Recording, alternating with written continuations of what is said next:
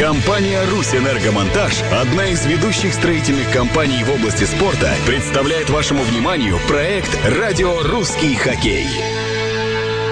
Здравствуйте, уважаемые любители спорта, любители русского хоккея. Понедельник, 12.00, очередная прямая линия на радио «Русский хоккей». Я напоминаю, что каждый понедельник в 12 часов мы выходим в эфир, и также у нас есть группа ВКонтакте, вы можете задавать вопросы и слушать там также наши архивы наших эфиров.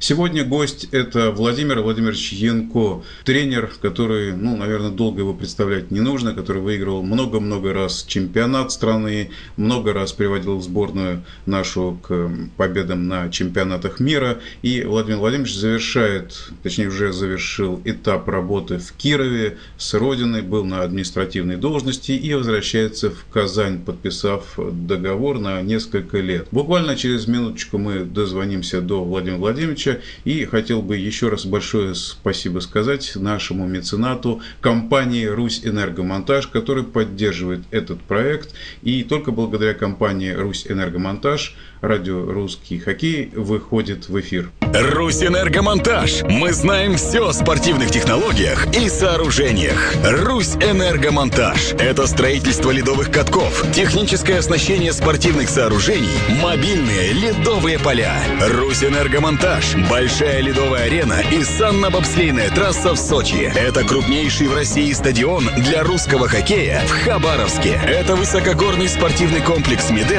и десятки других спортивных объектов в России и странах СНГ.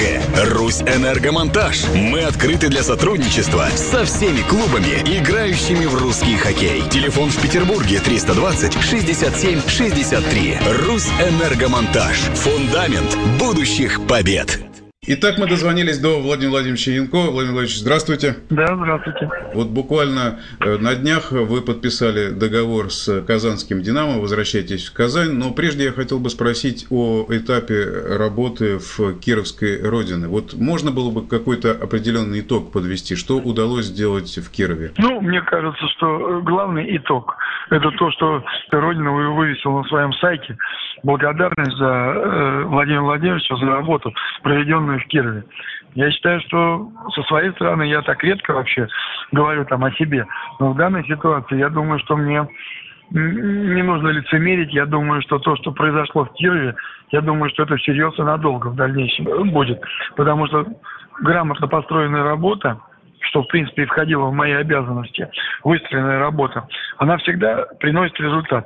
Это главный итог моей, э, моей полугодовой деятельности в городе Кирове. А правильно должность ваша как называлась? Спортивный директор. В каждой команде спортивный директор выполняет э, разные ну, функции. Ну, везде по-разному, да, совершенно верно, да. Ну, у меня была расширенная, конечно.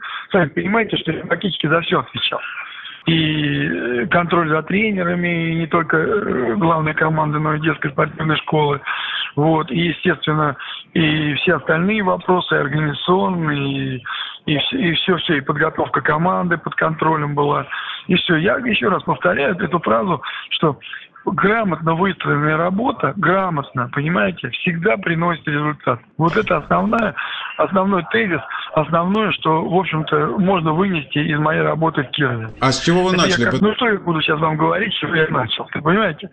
Вот, э, главное, э, главное, э, что мы закончили очень хорошо, и, и Киров с последнего места поднялся э, и будет участвовать как одна из лучших команд страны, будет участвовать в Кубке мира, будет представлять Россию. Вот самое главное главное. Самое главное – это конечный результат. Понимаете? Вот. Я искренне желаю всем тем ребятам, тем тем людям, которые э, в клубе работают, и искренне желаю продолжения всего этого, и чтобы э, как команда Кирова никогда уже больше не опускалась до того уровня, на котором она находилась год назад.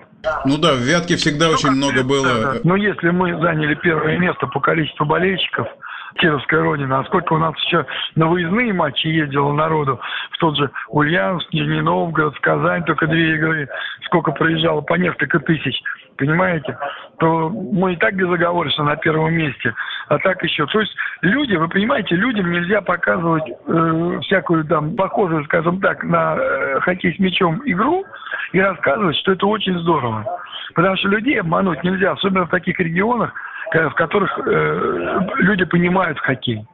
Так вот, количество зрителей, которые приходило на трибуну, количество болельщиков, которые переживали за свою любимую команду, понимаете, это в первую очередь результат работы всей команды. Команда просто временами играла очень хорошо понимаете, показывала очень хороший, добротный, современный хоккей, что, в общем-то, и привлекало болельщиков. А современный хоккей – это какой-то симбиоз это мы между... потом об этом. У меня нет времени, молодой человек. Ну, вы поймите, елки, что же вы мне такие вопросы задаете? Современный хоккей – это современный хоккей. Это отдельная тема разговора. Теперь, значит, Казань, да? Значит, мое возвращение в Казань. Ну, э, сами понимаете, Казань пережила не самые лучшие времена э, в плане Э, того, что из команды ушел целый ряд ведущих хоккеистов, вот, и потом команда все-таки у нас, объективно говоря, не, не очень молода, скажем так, и, и явно наметилась перестройка. Ну, то есть те ребята, те хоккеисты, которые много сделали не только для Казани, но и для, но и для всего э, российского хоккея, приходит какой-то э, момент, когда все-таки нужно уже думать о том, что происходит смена поколений. Так вот, вот эта смена поколений – это самый болезненный момент, понимаете? Самый болезненный момент. И совсем не обязательно, что Казань вдруг сейчас прямо вылетит прямо на самые высокие позиции. Вполне может быть, что мы где-то будем немножко забуксуем и все остальное. Но цель поставлена. Команда должна двигаться только вперед. Вот это самое главное. Я надеюсь, вы меня не спросите, каким образом вы хотите. Надеюсь. Не будете меня дотошно спрашивать, как это я буду делать. Потому что я вам все равно этого не скажу, потому что я всегда предпочитаю сначала сделать, а потом поговорить. Ну тогда это итоги... Мой, это мой как бы тезис, э, по жизни тезис, понимаете? Вот. Сначала надо сделать, а потом поговорить. Да, Владимир Владимирович, вот хотелось бы несколько слов узнать вот ваше мнение о завершившемся чемпионате. Все-таки болельщики интересуются, подводят итоги, так сказать, обсуждают это. Ну, честно говоря, я, конечно, больше ожидал от Енисея. Э, Зоркий, конечно, он явно был не готов э, к тому, чтобы играть на самом высоком уровне. Понимаете? Как-то по, в общем-то, по составу, по всему, по, по тому, как, в общем-то, молодые ребята, в общем, как они, они, они, конечно, их, честно говоря, их затрясло, когда они подошли к самым главным матчам. И это, и это чувствовалось. И я вам хочу сказать, что я до последнего не верил, что они пройдут Казань. Потому что Казань была настолько уверена в себе, потому что значит опыт, вы понимаете? Казань была очень уверена в себе, и было видно, что Казань им просто так ничего не отдаст. Ну, как бы, как бы скажем так, в течение обстоятельств и мастерство Эштельдина, в общем-то, решили в этот момент, момент. И, конечно, немножко удачи было. Удача была на стороне Зоркова. Вот. Э, ну, я думаю, что он занял свое, свое место. Но все-таки они, понимаете, во всех принципиальных матчах они проиграли московскому «Динамо». А московское «Динамо», с моей точки зрения, не играло блестяще. Я не думаю, что они могут э, этот сезон записать себе в актив как что-то выдающееся несмотря на то, что вроде бы они в национальном чемпионате все выиграли. Но обладая таким потенциалом, все-таки такое количество шведских хоккеистов, все самые лучшие хоккеисты э, сборной тоже играют в московском «Динамо». А игра-то, в общем-то, вы, это вы можете спросить даже болельщиков. Я не думаю, что она вызывала какой-то восторг у самих болельщиков. Это можно было читать везде.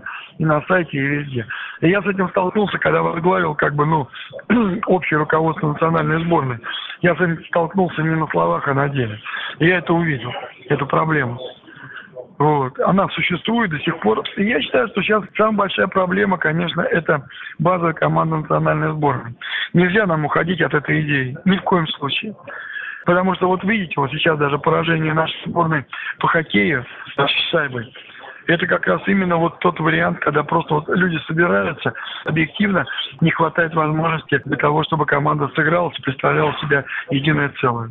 Сборной будет очень трудно, формировать, э, ну, то есть формироваться, знаете, не имея базовой команды. И как системный человек, да. вот мне кажется, что вот в заключении вот такой вот вопрос. В общем, чемпионат страны во многом э, существует за счет э, умелых, хороших кадров, болельщиков очень преданных, но мне кажется, все-таки не хватает спонсоров. Может быть, назрела идея создать какую-то Евролигу вместе со шведскими клубами и как-то изменить вот тот формат, который проходит Кубок мира. Вряд ли, мы, вряд ли мы этого добьемся, это э, вряд ли это мы добьемся, потому что это примерно такая же утопия, как э, и э, создание в футболе этого как там называли, мы хотели назвать -то. Объединенный чемпионат. Объединенный чемпионат, да, это просто, это, понимаете, утопия.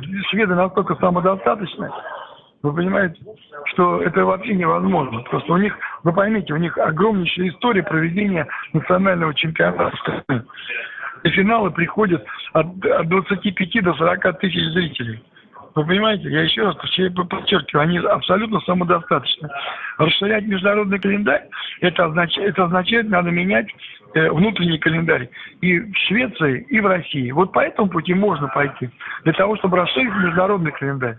Вот тогда да, придумывать какие-то еще, еще какие-то международные турниры, но опять же они должны быть знаковые, они должны, понимаете, не просто для того, чтобы провести, вот как хоккей шайбы проводит, как это вот у них называется это, Кубок Карьела, да, Кубок там кого чего-то еще, или там Первого канала. Он явно себя изжил, да, вы видите, что посещение матчей, интерес не, не тот. Так вот, мы не должны идти этим путем. Если уже действительно расширять календарь международный, то это должны быть знаковые соревнования. Надо идти по пути, скорее всего, тенниса. Понимаете? Когда каждый турнир, каждый турнир, это в первую очередь интерес, деньги и реклама.